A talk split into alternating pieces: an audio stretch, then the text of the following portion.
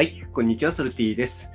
この放送はマイクロ谷町プロジェクトに参加しているサートプロさんの協賛でお送りしております。サートプロさんは自治体や、えー、企業の、えー、DX 化を推進している企業さんです。えー、企業の、え社長の近森さんはヒマラヤの方で、え放送しております。えそちらの方で聞きますので、ぜひ聞いてみてください。え近森さんいつもありがとうございます。ということで、え今日はですね、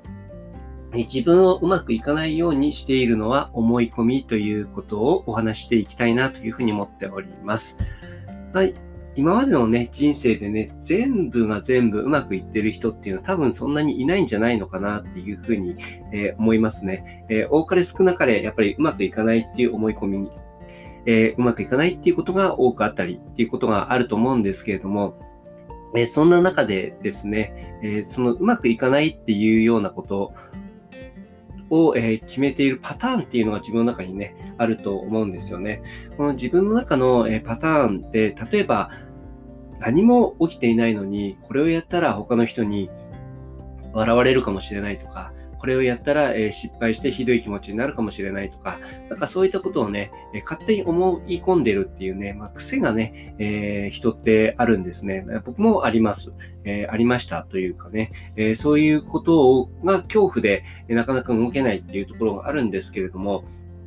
それは大体ですね、え思い込みなんですね。これ、よくね、コンサル生の方とかにお話しするんですけれども、こういう幽霊みたいに見えるその柳の葉っぱってあるじゃないですか。もうね、えー、何見てもね、こう幽霊に見えちゃうわけですね。それっていうのは自分がそういうふうにもうもう怖い怖いっていう気持ち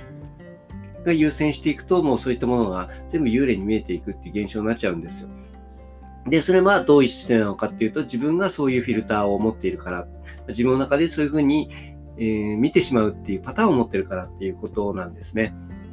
なので、自分の中でね、どんな、えーと、自分がこう動けないようにするようなパターンがあるのかっていうことを、よく、えー、自分でこう知るっていうことが重要なんじゃないかなというふうに思っています。なのでね、こういったもの、まあ、じっくりね、時間かけてね、自分、今までどんな時にそれが、えーと、怖いと思って動けなかったのかとか、それは何でなのかとか、えー、それはどういった、えー、思いからそういうふうに来ていることが多いのかとかっていうのは書き出してみるといいですね。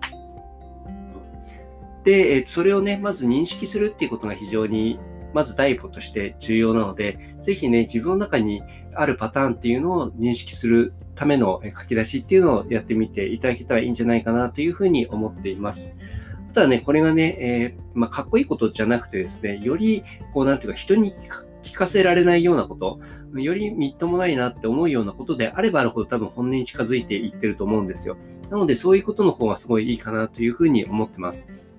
ということで、今日のお話ですね、いいねと思ったら、えっ、ー、と、いいねボタンとかフォローとかしていただけると嬉しいです。ソルティでした。